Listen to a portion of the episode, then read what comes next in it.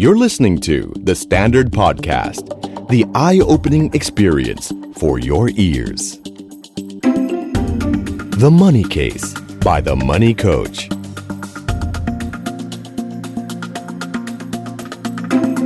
Real money, real people, real problems.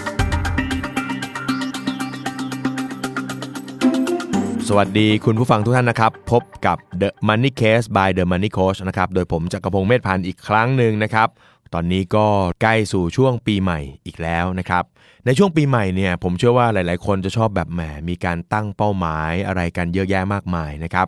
หลายคนก็ชอบไปตั้งกันช่วงแบบแหมอีก2อสวันจะเข้าปีใหม่นะครับ ดูดูเป็นเป้าหมายที่เร่งร้อนแล้วก็รีบไปสักนิดหนึ่ง ผมเองเนี่ยเป็นคนที่ตั้งเป้าหมายทุกๆ ปีเหมือนกันนะครับ แล้วผมจะใช้เวลากับการตั้งเป้าหมายนานมากนะครับ ผมจะใช้ 1 เดือนเต็มๆเลยนะครับ เพราะฉะนั้นตอนนี้นะครับใกล้เข้าสู่ปีใหม่แล้วนะครับ อีกเดือนเดียวก็จะปีใหม่นะครับ ผมอยากจะชวนคุณผู้ฟังทุกคนครับ มาตั้งโจทย์ ตั้งเป้าหมาย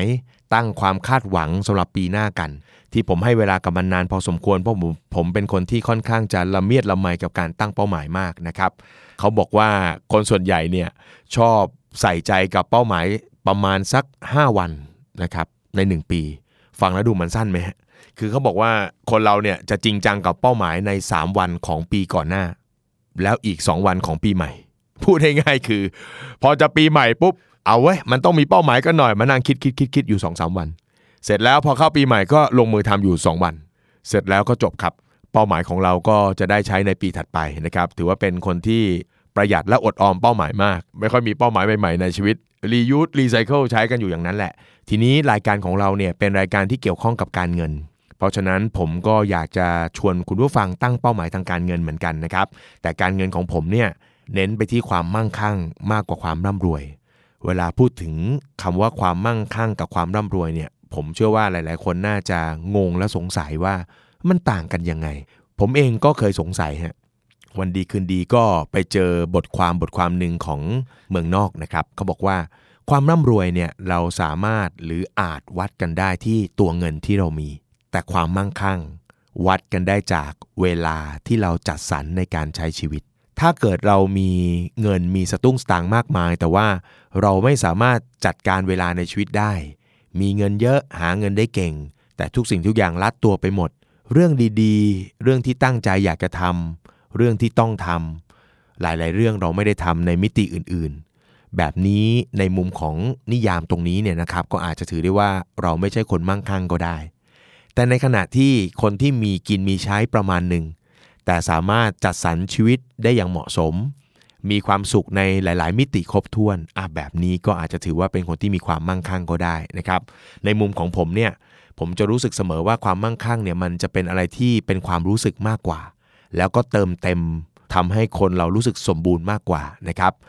ร่ายกันมาซะยาวครับ ในตอนนี้เนี่ยผมจะชวนคุณผู้ฟังมาตั้งเป้าหมาย เป็นเป้าหมายทางการเงินที่เรียกว่ารวย 6 มิติ รวย 6 มิติเป็นยังไงนะครับ ผมเองเป็นคนที่ตั้งเป้าหมาย เป็นประจำ แล้วก็ทุกๆ ปีเนี่ยผมเชื่อว่าทุกคนก็ตั้งเนาะลดน้ำหนัก ลดหนี้เก็บเงินอะไรเงี้ยนะเติบโตผู้ภาษาอังกฤษเก่งขึ้นอะไรเงี้ยมีกันทุกคนอะนะครับแล้วผมเป็นคนหนึ่งซึ่งถ้าใครทราบประวัติของผมเนี่ยตอนเรียนจบปี 40เนี่ยเป็นหนี้ประมาณ 20 ล้าน แล้วก็พยายามแก้ไขหนี้ของตัวเอง จนมาพ้นหนี้แล้วก็มีอิสรภาพทางการเงินได้ เพราะฉะนั้นทุกๆปีเนี่ยเป้าหมายใหญ่ที่สุดในชีวิตของผมก็คือการหาเงิน แล้วเวลาตั้งเป้าหมายในแต่ละปีเนี่ยหลีกเลี่ยงไม่ได้เลยที่ต้องมีเรื่องเงินเป็นเรื่องใหญ่ แล้วก็แทบจะเป็นเรื่องเดียวด้วยพอถึงเวลาปฏิบัติจริงในแต่ละปีก็เหมือนกันครับ ผมก็จะมีโฟกัสของผมเนี่ยไปที่เรื่องเงิน แล้วผมก็จะละเลยเรื่องอื่นๆไปเลย มีอยู่ปีหนึ่งฮะปีนั้นถ้าผมจำปีไม่ผิดน่าจะเป็นช่วงปี 2551-52เนี่ยแหละ เป็นช่วงปีที่ผมหาเงินได้เยอะมากนะครับ ตอนนั้นผมเปิดเป็นบริษัทที่ปรึกษา แล้วก็ทุกวันที่ผมออกไปให้คำปรึกษาผมได้เงิน ก็ได้เงินหลักหมื่นบาทนะอันนี้ก็บอกตัวเลขได้ไม่เป็นไร ก็ได้ประมาณ 20,000ถึง25,000 เทียบกับสมัยตอนทำงานประจำมันต่างกันเยอะมากเนาะเราก็วิ่งทุกวันเลยฮะขับรถออกไป ขับรถออกไปนะครับ ให้คำแนะนำไปตามโรงงานต่างๆ ขับรถเข้าไปในเหมืองโอ้โหดมฝุ่น ดมควันดมอะไรเต็มที่ ในสมัยนั้นคิดง่ายๆกลมๆเองว่า ถ้าเราทำงานเนาะอาทิตย์ละ 6 วัน 24 วันเนาะ เอาเงิน 20,000 คูณโอ้โห เงินมันเนาะคิดไปเรื่อยๆ คิดไปเรื่อยๆ ก็คิดแต่เงินเงินเงิน ได้เงินเป็นหลักแสนแล้วก็มีความสุข วันดีคืนดีฮะเนื่องจากการที่เราทำงานมากเกินไป มิติต่างๆ ก็เริ่มมีปัญหา เริ่มจะทะเลาะกับแฟนบ่อยขึ้นนะฮะเพราะว่าคือคนที่มันคิดถึงแต่เงินอะเวลาอ้าปากอะมันก็จะไม่พูดเรื่องอื่นมันจะพูดแต่วิธีทำยังไงให้เงินมันเพิ่ม มิติเรื่องความสัมพันธ์ก็เสียหาย มิติเรื่องสุขภาพ ผมเองเป็นคนที่เป็นภูมิแพ้มาตั้งแต่ไหนแต่ไรแล้ว พอทำงานหนักพักผ่อนน้อยเนี่ยจำได้ว่าช่วงปลายปลายปี 2552 เนี่ยผมเข้าโรงพยาบาลเลย เข้าโรงพยาบาลชนิดที่เวลาดูหนังเนอะเราจะเห็นเขาต่อสายยางกันเนอะเราก็ไม่เคยคิดว่าวันหนึ่งเราจะต้องต่อสายยาง คือระบบหายใจมันมีปัญหา หายใจไม่ไม่ไหวไม่ทันเหมือนกับเป็นแบบภูมิแพ้มันขึ้นหนักมาก หมอก็ถามว่าไปทำอะไรมา แล้วก็เล่าให้ฟังจำได้ว่าคุณหมอโอ้โหวันนั้นพูดเหน็บแรงมากเนอะไหม เงินเนี่ยมันเอาไปใช้ในยมโลกไม่ได้นะนะครับแม่พูดแสลงเชียนะครับ หาเงินมาแทบตายสุดท้ายก็ต้องมาจ่ายแบบเนี้ยมันคุ้มเหรอพักผ่อนหน่อยก็ได้มั้งอะไรเงี้ยนะครับ ก็ต้องบอกว่าการเจ็บป่วยหนักๆครั้งนั้นเนี่ยเป็นการเจ็บป่วยครั้งที่สำคัญที่สุดในชีวิตผมเลยนะ ผมเองเป็นคนที่ปกติสุขภาพแข็งแรงมาก ไอ้ประเภทจะเป็นหวัดไปหาหมอเนี่ยยังแทบไม่ค่อยเป็นอะ โหแต่ครั้งนั้นนี่คือหามเข้าอาการหามเลยนะครับก็เลยมีความรู้สึกว่าโอ้โหสุดท้ายเงินเราหาไปมันก็คงไม่มีประโยชน์เนาะถ้าเราไม่ได้เอามาจัดสรรเอามาใช้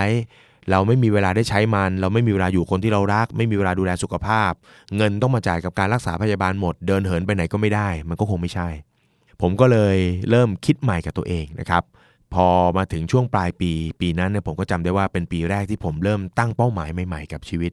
ผมได้หนังสือเล่มหนึ่งมา เป็นหนังสือที่ถ้าไปค้นใน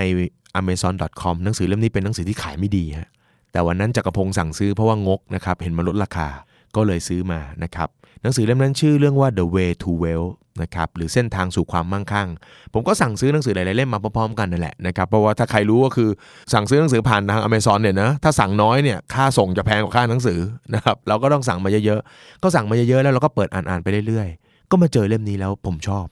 ที่ผมชอบก็คือว่า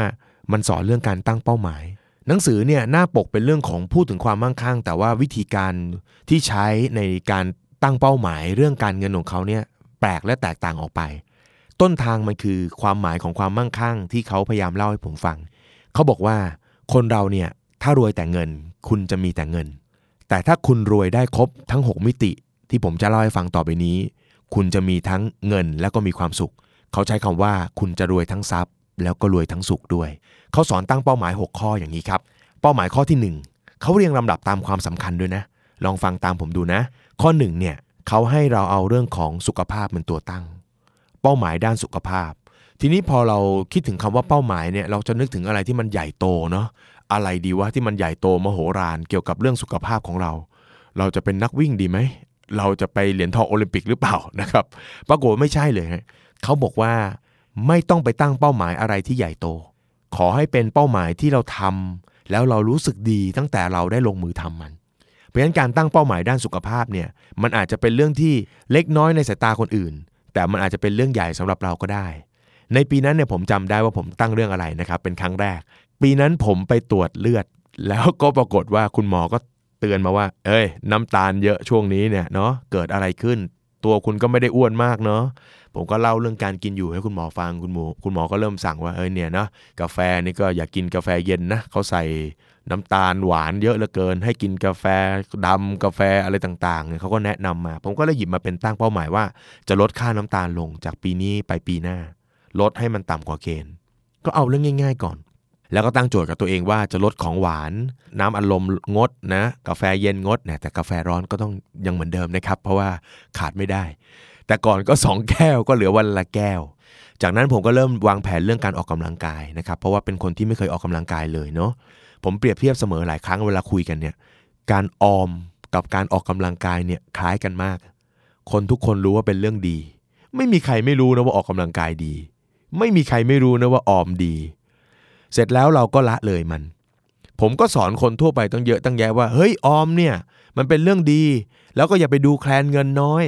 การออมมันไม่ได้เกี่ยวกับเงินมากเงินน้อย มันเริ่มจากว่าเราเริ่มเมื่อไหร่ เออสอนเรื่องการเงินคนเขามาต้องเยอะเนาะพอมานั่งมองเออว่ะ การออกกำลังกายก็คล้ายกัน เพราะฉะนั้นผมก็เลยบอกกับตัวเองว่า ปีแรกที่ผมตั้งนะครับ ผมก็บอกว่า ผมจะออกกำลังกายเนี่ยในปีนี้120 วัน ปีหนึ่งเรามี 360 ใช่ไหมเราก็ตั้ง 120 วัน และด้วยความที่เป็นวิศวกรจ๋านะครับ เราก็มีระบบเช็คชีตของเราด้วยเนาะ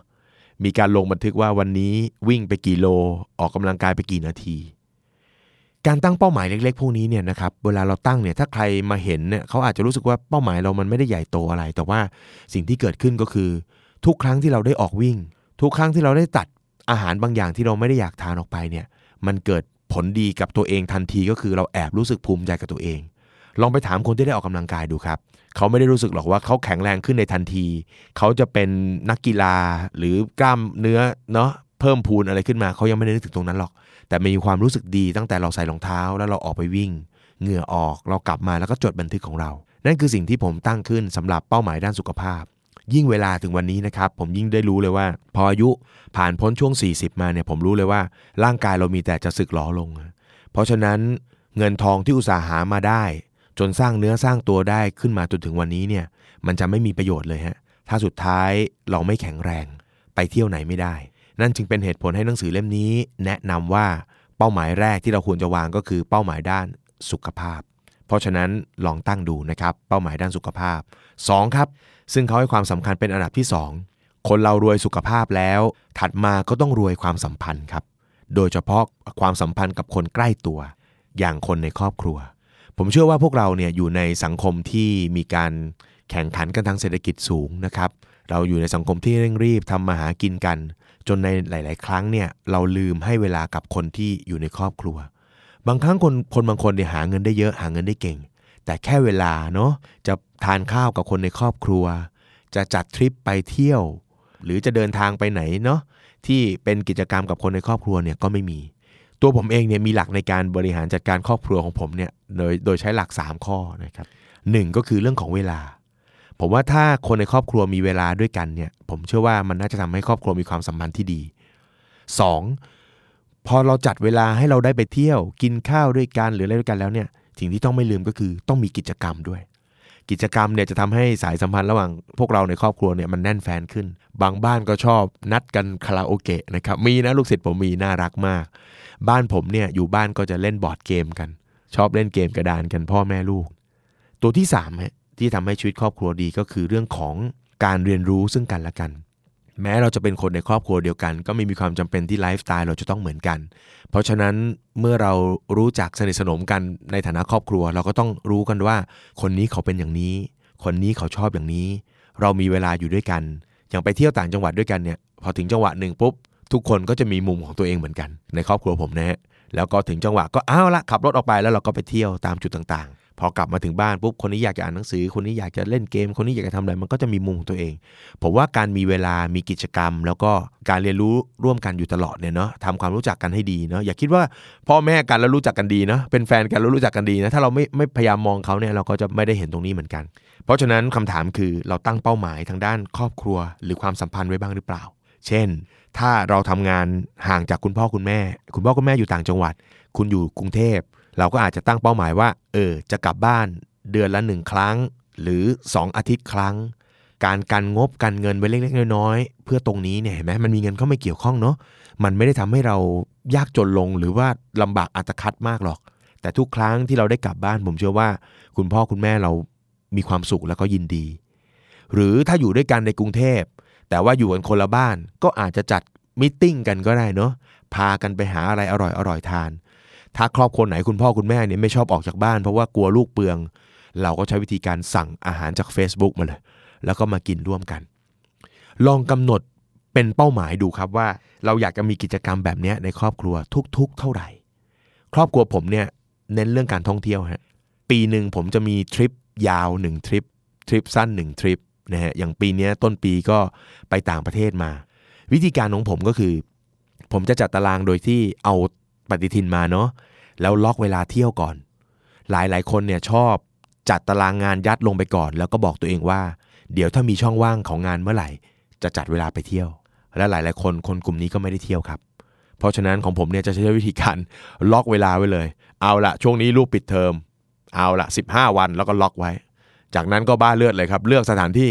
พอบอกประเทศได้ปุ๊บซื้อตัว๋ว สวยแล้ว ซื้อตั๋วแล้วต้องไปแล้วโน่ไปครับ เราก็มาจัดตารางว่าเอาละจากสนามบินเราจะไปมูฟตรงไหนอะไรยังไงบ้าง เพราะฉะนั้นถ้าอยากจะมีการท่องเที่ยวอยากจะมีเวลาที่อยู่ด้วยกันนะครับ ผมแนะนำว่าให้จัดตารางเที่ยว ก่อนจัดตารางเวลาทำงาน อย่าเอางานยัดจนไปจนหมด แล้วค่อยหาช่องว่าจะเอาเที่ยวตรงไหนได้ เพราะว่าการท่องเที่ยวมันต้องใช้เวลาพอสมควรมันถึงจะสนุกเนาะมันถึงจะได้มีเวลาอยู่ด้วยกันนานๆ เพราะฉะนั้นถ้าบอกไปเช้าเย็นกลับเนี่ยแม่มันเลือกเกินนะครับไอเที่ยวแบบนั้นก็มีบ้างได้แต่ว่าก็ ประมาณหนึ่งนะครับ แต่อยากให้มีทริปยาวๆกัน ครอบครัวไปแล้ว สุขภาพไปแล้วนะครับ ความมั่งคั่งตัวที่ 3 หรือรวยมิติที่3นะครับก็คือเรื่องความภูมิใจในตัวเองก็คือเรื่องการงานครับ คนหลายคนตั้งเรื่องเงินก่อน แต่ผมว่าคนเรามีชีวิตที่มีความสุขไม่ได้ ถ้าเราไม่รู้สึกภูมิใจกับตัวเองตลอดเวลา แล้วหน้าที่การงานของเรานี่แหละ คือตัวชี้วัด หรือตัวที่จะคอยยกระดับความรู้สึกความภาคภูมิใจในตัวเองให้กับเราได้ ปีใหม่ลองตั้งดูครับว่า เรามีความคาดหวังที่จะทำอะไรกับงานของเราบ้างไหม เช่น งานที่เราทำเราอาจจะชอบอยู่แล้ว แต่เราอยากจะทำงานอดิเรกอะไรขึ้นมา ซึ่งจะทำให้มันเป็นรายได้ขึ้นมาในอนาคตอีกสักหนึ่งงาน หรืองานที่เราทำเนี่ยมันก็อาจจะดีอยู่เนาะแต่เราอยากจะเปลี่ยนหรือเราอยากจะอะไรเงี้ยก็ทำได้คำว่าเปลี่ยนงานนี่ไม่ต้องเปลี่ยนสถานที่ทำงานก็ได้นะ ผมเล่าเรื่องนี้ให้ฟังสมัยผมทำงานเนี่ยผมเป็นคนที่แบบ เป็นคนกล้าพอสมควรเนี่ยผมเคยเดินไปบอกเจ้านายว่าเจ้านายเนี่ยใช้ใช้ผมไม่คุ้มอะ ผมเก่งกว่าที่เจ้านายเห็นนะครับ นี่ก้าวล้าวไปเลยนะครับ เจ้านายบอกเดี๋ยวจะคอยดูน้ำหน้ามันนะครับ ผมก็จะบอกตรงๆเลยว่าเนี่ยผมทำแบบนี้ได้นะ แต่ถ้าให้ผมทำแบบนี้ผมก็ทำไงแต่ว่าถ้าจะให้ดีเนี่ยเอาผมไปทำตรงนี้สิเดี๋ยวผมทำให้ดูผมทำได้ คือผมเป็นคนนิสัยแบบเนี้ย ผมมีความรู้สึกว่า คนเราถ้าแบบเอออยู่แล้วมันไม่สบายใจเราถูกไหมอยู่ทำไม แต่ก่อนที่จะเลือกว่าหนีเราต้องเราต้องสู้ก่อนอะผมก็จะคุยก่อนว่าเฮ้ยผมทำแบบนี้ได้นะลองให้ผมทำดูไหม ลองตั้งเป้าหมายเรื่องความก้าวหน้าในหน้าที่การงานดู ว่าเราอยากจะขยับจากตรงไหนไปอย่างไร เราอยากจะทำงานอะไรเก่งขึ้น เราอยากจะมีงานที่ 2 งานที่ 3 ที่เราตั้งใจคิดไว้ตั้งนานแล้วว่าอยากจะทำอะทำหรือยังนะครับ ก็ลองเซตเป็นเป้าหมายในหัวข้อที่ 3 หัวข้อที่ 4 อันนี้ไม่ต้องพูดมากนะก็คือเป้าหมายด้านการเงินนั่นเอง คุณอาจจะตั้งเป้าหมายเป็นปลดหนี้หรือลดหนี้ลงมาสักหน่อย เขียนตัวเลขเป็นตัวเลขที่ชัดเจนนะครับเขาบอกกฎของการตั้งเป้าหมายที่ถูกต้องก็คือมันต้องวัดได้อะลดหนี้ให้น้อยลงแหมลดลง 2 3 0 0 ก็ลดใช่ไหมเพราะฉะนั้นเราให้ชัดเจนว่าลดหนี้ลงครึ่งหนึ่งใช่ไหมตัดหนี้ออกไป 4 เจ้าจากเดิมที่มีอยู่ 6 เจ้า หรืออะไรเงี้ยนะครับ หรือบางคนอาจจะเก็บออมเงินให้ได้ 1 0 0 0 0แสนบาท 2 0 0แสนบาท เป้าหมายทางด้านการเงินนี่อาจจะไม่ต้องพูดมาก น่าจะพอตั้งกันได้อยู่แล้วนะครับ สุขภาพ ครอบครัว การงาน การเงิน อีกตัวหนึ่งครับ ที่มันจะโชว์เรื่องการใช้เวลาของเราเป็นอย่างดีก็คือ การพัฒนาตัวเอง ผมเชื่อว่าเราใช้ชีวิตมาในแต่ละวันเนอะเราทำงานเนี่ยเรามีความตั้งใจหรือแอบหวังอยู่ว่า เออ เราอยากจะเติมเต็มตัวเองในเรื่องอะไรบ้าง อยากจะเก่งมากขึ้นในเรื่องอะไรบ้าง เช่น บางคนเนี่ยแม่เจอฝรั่งแล้วสั่นเลย แล้วเราก็รู้สึกว่าเนี่ยถ้าเกิดว่าฟัง อ่านภาษาอังกฤษได้เก่งขึ้น หรือพูดภาษาอังกฤษได้เก่งขึ้นเนี่ยนะไม่ว่าจะหน้าที่การงานของเราหรือว่า การใช้เวลากับงานอดิเรกของเราก็น่าจะดีขึ้นเนาะได้อ่านหนังสือได้เห็นโลกที่กว้างขึ้นอะไรต่างๆ ก็เอาเวลาตรงนั้นครับ ไปลงทุนเวลาซะกับการศึกษาภาษาอังกฤษเรียนภาษาอังกฤษจะไปเข้าคอร์สอะไรก็ว่ากันไป คิดมานานแล้วว่าอยากจะทำอาหารเป็นก็เอาเลย นะครับตั้งโจทย์เลยว่าเนี่ยปีนี้ฉันจะทำอาหารไทยให้ได้ ปีนี้ฉันจะทำขนมไทย ฉันจะไปสมัครเรียนคอร์ส จากนั้นก็ search ก็หาเลยครับ แล้วก็ลงมือทำเรื่องของการพัฒนาตัวเองเนี่ยผมบอกเลยว่า ถ้าใครได้คิดได้ฝันแล้วได้ทำมันจริงๆเนี่ยมักจะมีความสุขทุกคนเป็นเป็นมิติที่มันอาจจะไม่ทำให้คุณร่ำรวยขึ้นในทันทีอะเป็นมิติที่มันอาจจะเป็นผลดีในวันข้างหน้า แต่ที่ได้แน่ๆก็คือความรู้สึกดีกับตัวเอง ทุกคนเป็นหมดครับ เก่งอะไรขึ้นแม้แต่นิดเดียว เราก็มีความสุข โถแค่เรียนขับรถได้ยังดีใจเลยอะถูกไหมเว้นเราก็ตั้งเป้าหมายตรงนี้เป็นอีกอันหนึ่งนะครับ แล้วสุดท้ายท้ายสุดผมมีความเชื่อเสมอว่า คนเรารวยไม่ได้ครับ ถ้าเราให้คนอื่นไม่เป็น เพราะฉะนั้นเป้าหมายในมิติที่ 6 ก็คือ เป้าหมายทางด้านการแบ่งปันและการให้ โดยคุณอาจจะผูกโยงเรื่องการเงินเข้าไปด้วยก็ได้ อย่างเช่น อาจจะตั้งใจว่าจะจัดกิจกรรมกับเพื่อนๆนะครับไปเดินสายทำบุญกัน หรือไปเลี้ยงอาหารเนาะให้กับน้องๆนะครับตามสถานสงเคราะห์ต่างๆ หรือให้กับคุณพ่อคุณแม่นะครับซึ่งถูกลูกๆทิ้งอยู่ที่สถานสงเคราะห์ต่างๆเนี่ยคุณอาจจะตั้งโจทย์ทำเป็นกิจกรรมแบบนั้นก็ได้ ปีหนึ่งกี่ครั้งก็ว่ากันไป หรือถ้าไม่มีเวลานะครับก็อาจจะช่วยหรือบริจาคเป็นเงินก็ได้ ก็สามารถสมัครแล้วก็ตัดเงินเป็นรายเดือน บริจาคเป็นทุกเดือนไป โดยอาจจะเลือกที่ที่บริจาคแล้วสามารถใช้สิทธิประโยชน์ทางภาษีได้ด้วย ก็เป็นอีกต่อหนึ่ง นี่คือรวยทั้ง 6 มิติ จะเห็นว่าเมื่อเราทำได้ทั้งหมดเนี่ยแม้มันจะเป็นเรื่องเล็ก ๆ เล็ก ๆ แต่ว่าทุก ๆ ปีที่เป้าหมายมันเปลี่ยนไป เปลี่ยนไปขยับไปเรื่อย ๆ ผมเชื่อว่ามันจะมีผลลัพธ์ที่ดีขึ้นกับตัวเราเอง สุขภาพ ครอบครัว การงาน การเงิน การพัฒนาตัวเอง แล้วก็การแบ่งปัน ผมเชื่อว่า สิ่งต่างๆ เหล่านี้จะทำให้เราเติมเต็มความเป็นมนุษย์ในตัวเราได้มากขึ้น หลายคนครับมั่งคั่งร่ำรวยแต่สุขภาพไม่ดี หลายคนครับมั่งคั่งร่ำรวย แต่ความสัมพันธ์กับครอบครัวไม่ดี หลายคนมั่งคั่งร่ำรวย จนในบางครั้งเผลอทำกิจกรรมกิจการอะไรต่างๆ ก็คิดถึงแต่เงิน ไม่คิดถึงการเป็นผู้ให้หรือการช่วยเหลือผู้อื่น บางคนไม่ได้เติมในสิ่งที่ตัวเองขาด หรือพัฒนาตัวเองในสิ่งที่ในจุดที่เราอยากจะเป็นอยากจะไป และสุดท้ายไม่เคยรู้จักให้ใคร ถ้ามิติต่างๆ แบบนี้นะครับแหว่งหายไป ก็ทำให้เราขาดความสุขไปในบางส่วนได้เหมือนกันนะครับ คนรวยบนรถเข็นไม่มีความสุขหรอก คนรวยที่ไม่มีใครมาฉลองงานวันเกิดด้วยก็คงไม่มีความสุขเช่นกันนะครับ สิ่งสำคัญอีกตัวหนึ่งครับ นอกจากของการตั้งเป้าหมายก็คือ เราจะต้องตั้งเป้าหมายให้มันสามารถ วัดได้นะครับแล้วก็มีกำหนดเวลาที่ชัดเจนนะครับโดยปกติแล้วเป้าหมาย 6 มิติพวกนี้เนี่ยผมก็มักจะตั้งแบบปีต่อปี ไม่ค่อยตั้งไปไกลมาก คนเราเนี่ยนะครับค่อยๆเดินค่อยๆก้าวมันก็ไม่มีอะไรช้าเกินไป และที่สำคัญที่สุดทุกเป้าหมายเนี่ยอยากให้เรามีแผนการหรือมีวิธีการติดตามตรวจสอบตัวเองด้วย อย่างเช่นที่ผมเล่าให้ฟังเรื่องเป้าหมายสุขภาพ ผมก็จะมีแบบฟอร์มเนะให้คอย tracking เลยว่า เฮ้ย วันนี้วิ่งหรือเปล่า อุ้ยตายแล้วไม่ไม่ได้วิ่งมา 4 วันถูกไหมฮะ ถ้าเกิดเราตั้งใจจะวิ่ง 120 วันใน 360 วันคือ 1 ปี ทุกๆ 3 วันเราต้องออกกำลังกาย 1 ครั้ง ทุกๆ 3 วันต้องออกกำลังกาย 1 ครั้ง นี่ 4 วันมาแล้วยังไม่ออกกำลังกาย ก็แสดงว่าเป้าหมายเราเคลื่อน อย่างนี้เป็นต้นนะครับ อันนี้ก็เป็นแนวทางที่เราจะใช้สำหรับการตั้งเป้าหมายในชีวิตของเราได้ สุดท้ายอีกเรื่องหนึ่งที่อยากจะฝากก็คือว่า การตั้งเป้าหมายเนี่ยจะต้องไม่บีบบังคับหรือ ทำให้เรารู้สึกกดดันมากจนเกินไป เพราะมิฉะนั้นแล้วมันอาจจะทำให้เราไม่มีความสุขก็ได้ ผมเล่าเรื่องของน้องสักคนหนึ่งแล้วกันนะครับ ให้ฟังเป็นจะเรียกว่าเป็นอุทาหรณ์ก็ได้ น้องคนนี้เนี่ยเราเจอกันตั้งแต่ปี 2548 นะครับ เป็นปีที่ผมเริ่มเข้ามาจับทำเรื่องการเงิน ในปีนั้นเนี่ยนะครับผมก็ชีวิตทางด้านการเงินเริ่มจะดีแล้วนะครับ แล้วก็เริ่มทำตัวเป็นผู้เผยแพร่ทางความรู้ทางด้านการเงินนั่นแหละ น้องคนนี้มาเจอกับผมครับ แล้วก็บอกกับผมว่า พี่ๆใช้เวลากันมากน้อยแค่ไหนกว่าจะประสบความสำเร็จทางด้านการเงิน ผมก็บอกว่า โอ้มันก็นานนะเป็น 10 ปี แล้วตัวพี่เองก็ยังไม่ได้เรียกว่าประสบความสำเร็จหรอกชีวิตก็ค่อยๆ ดีขึ้นเท่านั้นเอง เขาก็บอกว่าเขาอยากจะประสบความสำเร็จ อยากจะมีชีวิตที่มีอิสรภาพทางด้านการเงินภายใน 10 ปีพูดง่ายๆคือเรียนจบ 20 แล้วก็อยากจะร่ำรวยตอน 30 ผมก็ถามเขาว่า ไอ้คำว่าความร่ำรวยหรือว่ามีอิสรภาพทางการเงินของเราเนี่ยความหมายมันคืออะไร น้องเขาก็บอกว่า ผมตั้งใจอยากที่จะมีรายได้เดือนละ 1 ล้านบาท ผมก็ถามเขาว่า แล้วเราจะมีรายได้ 1 ล้านไปเพื่ออะไร สิ่งที่เขาตอบก็คือว่า เขาอยากจะมีชีวิตที่สุขสบาย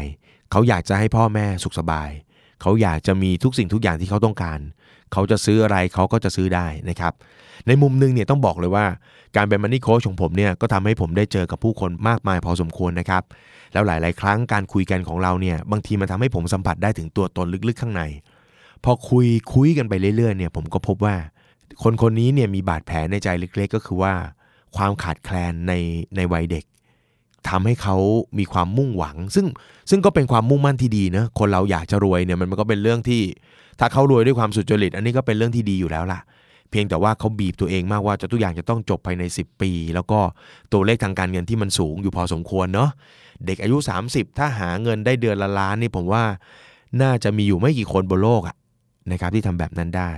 สุดท้ายผมก็พยายามคุยกับเขาว่าอะไรคือเหตุผล ซึ่งเขาก็ตอบมาว่าเขาอยากจะซื้อทุกอย่างเท่าที่เขาจะซื้อได้ สุดท้ายเราคุยกันไปคุยกันมา เราต้องมานิยามถึงคำว่าความสุขกัน แล้วผมก็ถามว่าที่เราบอกว่าซื้ออะไรก็ซื้อได้เนี่ยสุดท้ายแล้วเนี่ยอะไรบ้างที่เราซื้อแล้วมีความสุข หรืออะไรบ้างที่เราอยากจะซื้อจริง ๆ ที่ผมถามคำถามนี้ก็เพราะว่า ผมเคยเป็นแบบเขา ตอนที่เจ็บจนหนักๆเนี่ยเราก็คิดนะว่าเนาะวันหนึ่งถ้าเราผ่านเนาะเราอยากจะรวยให้มากที่สุด เราอยากจะมีทุกสิ่งทุกอย่าง สุดท้ายสิ่งที่ผมพบก็คือ พอวันที่เราผ่านจริงๆเนี่ยสิ่งที่เราอยากได้เนี่ยมันมักจะเป็นการแก้ปมในวัยเด็ก แก้ปมที่เราเคยเจ็บปวดมาทั้งสิ้น ผมยกตัวอย่างให้ฟังนะครับ ถึงเวลาจริงๆ ผมไม่ได้ซื้อบ้านหลังใหญ่โตเลย ผมซื้อบ้านหลังละ 3 ล้านเท่านั้นเอง ผมไม่ได้ซื้อรถคันใหญ่เลย ผมซื้อแค่รถซิตี้คาร์ธรรมดา แต่กลายเป็นว่าสิ่งที่ผมซื้อแล้วมีความสุขมาก กับเป็นเครื่องเล่น PlayStation ซึ่งในวัยเด็กๆเนี่ย ผมเห็นเครื่องของเพื่อนๆนะเนาะเพื่อนๆเขาจะมีเครื่องเล่น Nintendo กันนะใครอยู่ในยุคผมจะจำพวกนี้ได้นะ กล่องตลับเกมเนี่ยนะเรามีความรู้สึกว่าเราเราอยากเล่นแล้วเราไม่ได้เล่นเขาเล่นแล้วเราเขาเขาเก็บเข้าบ้านเขาเราก็ต้องเลิกเห็นไหมครับ ผมเชื่อว่าเด็กๆเนี่ยอยากเล่นเกมทุกคน ผมไปร้านหนังสือ ผมอยากจะซื้อ ผมไม่มีสตางค์ผมมาจากมาจากครอบครัวที่ไม่ได้ร่ำรวยอะไร ผมก็บอกตัวเองว่าวันหนึ่งถ้าผมมีเงินนะ ผมเจอหนังสือเล่มไหนผมจะหยิบซื้อหยิบซื้อหยิบซื้อมันแบบเต็มที่เลย แล้วมันก็จริงพอวันที่เราเรามีชีวิตที่มันสุขสบายในในระดับหนึ่งแล้วเนี่ย บ้านกับรถกับไม่ใช่สิ่งที่มันมันตอบโจทย์ในชีวิตกับกลายเป็นสิ่งต่างๆ เหล่านี้เท่านั้นเองนะครับ เป็นเครื่องเล่นเกม เป็นหนังสือ เป็นเสื้อผ้า สมัยเด็กๆ ผมจำได้ว่า เวลาที่ไปงานเลี้ยงโรงเรียนน่ะที่บ้านผมแต่ก่อนเป็นร้านอะไหล่รถยนต์นะผมใส่เสื้อที่เป็นเสื้อแถมจากน้ำมัน ไปงานนึกออกไหม มันก็จะมีสปอนเซอร์อยู่ด้านหลังอะเนาะเนาะเพื่อนๆก็จะแซวว่าเสื้อยี่ห้ออะไรวะ รุ่นผมเนี่ยมันก็จะเป็นแบบยี่ห้ออะไรบ้างอะดีเซลอะไรเนี่ย Body Glove อะไรเงี้ยเนาะเสื้อยี่ห้ออะไรวะ Castrol อะไรเงี้ยนะครับนะก็จะตลกหัวเพื่อนก็จะหัวเราะอะไรเงี้ย ซึ่งเราก็แอบมีปมในใจว่าเออวันหนึ่งนะ ถ้าเรามีสตางค์เราเราชอบเสื้อตัวไหนเราจะซื้อ แต่พอมาถึงจุดหนึ่งฮะหนังสือเราจะซื้อได้สักเท่าไหร่ เสื้อเราจะใส่ทีละกี่ตัว เพราะฉะนั้นเมื่อปมในใจมาเริ่มคลายออก แค่นั้นอะเราก็เริ่มรู้สึกว่าเรามีความสุขแล้วเราเรามั่งคั่งแล้ว วันนี้ถ้าชอบเสื้อสักตัวหนึ่งสวยถูกใจเราเราได้ซื้อ ซึ่งมันก็ไม่กี่ร้อยบาทเนาะเรามีความสุขแล้ว มันก็แก้ปมต่างๆ ในใจผมเพราะฉะนั้นผมก็เลยกลับมาคุยกับเขาสุดท้ายเขาก็ไม่เชื่อผมนะครับ แล้วเขาก็บอกว่าพี่จำหน้าผมไว้เลยนะ อีกไม่เกิน 7 ปีผมจะรวย สุดท้ายไอการตั้งเป้าหมายแบบเนี้ยมันกดดันชีวิตเขามาก แล้วเขาก็พยายามมุ่งมั่นผมก็รู้ว่าหลังจากเรียนกับผมแล้วมันไม่ตอบโจทย์ เพราะว่าผมเนี่ยไปสอนให้เขาคิดในระดับที่มันพอเหมาะพอสมกับขนาดของความฝันของตัวเองขนาดของชีวิตตัวเองที่เขาอยากได้จริง ๆ แต่เขาอยากได้มากกว่านั้นเขาก็ไปหาเรียนอะไรต่างๆ เต็มไปหมด สุดท้ายเราไม่ได้เจอกันอีกทีครับ ตอนเขาอายุประมาณ 30 เศษ แล้วผมก็ถามแบบที่ไม่ได้ไม่ได้ตั้งใจจะไปปรามาสหรืออะไรเขาเนะผมถามว่าเป็นไงเป้าหมายที่ตั้งไว้เป็นยังไงบ้าง สิ่งที่เขาตอบผมเนี่ยน่ารักมากครับ เขาบอกว่า พี่วันนั้นผมมันก็แค่บ้าไปเอง สุดท้ายผมรู้แล้วว่าผมต้องการอะไร สุดท้ายวันนี้ผมทำสิ่งนั้นได้แล้วผมก็ไม่ได้คิดถึงเป้าหมายทางด้านการเงิน ที่บอกว่าต้องมีรายได้เดือนละล้านแล้ว ตอนที่ผมพยายามจะหาเงินได้ให้ได้เดือนละล้าน ผมทำเท่าไหร่ผมก็ทำไม่ได้ วันดีคืนดี ผมมีโอกาสได้ซื้อบ้านให้แม่ เพราะว่าชีวิตของผมเนี่ย ผมอยู่ในครอบครัวที่ต้อง เช่าบ้านเขามาตลอดชีวิต เห็นแม่ต้องถูกติดตาม ต้องถูกเขาถามมาทวงเงินตลอดเวลา วันหนึ่งที่ผมพร้อม ผมทำงาน ผมสามารถกู้เงินซื้อบ้านได้ ผมก็สามารถทำให้ตัวเองตอบโจทย์อะไรบางอย่างได้ ก็คือทำให้แม่มีความสุขที่เรามีบ้านของตัวเอง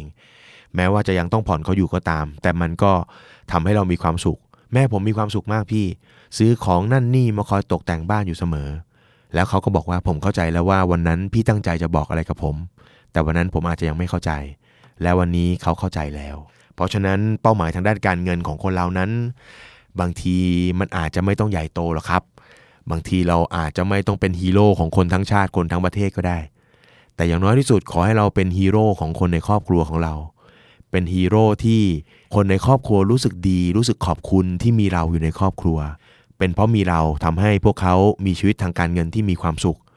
เป็นเพราะมีเราเป็นตัวอย่างในเรื่องของการดูแลสุขภาพ เป็นตัวอย่างในเรื่องของการแบ่งเวลาให้เวลากับคนในครอบครัว เป็นตัวอย่างของคนที่รับผิดชอบทำงาน ที่ได้รับมอบหมายของตัวเองได้เป็นอย่างดี เป็นตัวอย่างของคนที่จัดสรรเงินต่างๆ อย่างเหมาะสม ดูแลครอบครัว ไม่ให้ขาดตกบกพร่อง เป็นตัวอย่างของคนที่พัฒนาตัวเองอย่างต่อเนื่อง แล้วก็เป็นตัวอย่างของคนที่รู้จักให้แล้วก็ตอบแทนกลับคืนสู่สังคม ทั้งหมดนี้คือเป้าหมายทางการเงิน 6 มิติ ที่ผมอยากจะฝากให้ทุกคนลองคิดนะครับ แล้วก็ตั้งดูสำหรับปีใหม่นี้ สุขภาพ ครอบครัว การงาน การเงิน การพัฒนาตัวเอง และการแบ่งปันคืนสู่สังคม ทั้งหมดจะไม่ทำให้คุณเพียงแค่เป็นคนรวย ในระดับที่คุณต้องการ แต่จะทำให้คุณเป็นคนที่ทั้งรวยทรัพย์ แล้วก็รวยสุขครับ พบกับ The Money Case by The Money Coach ในตอนหน้านะครับสำหรับตอนนี้ สวัสดีครับ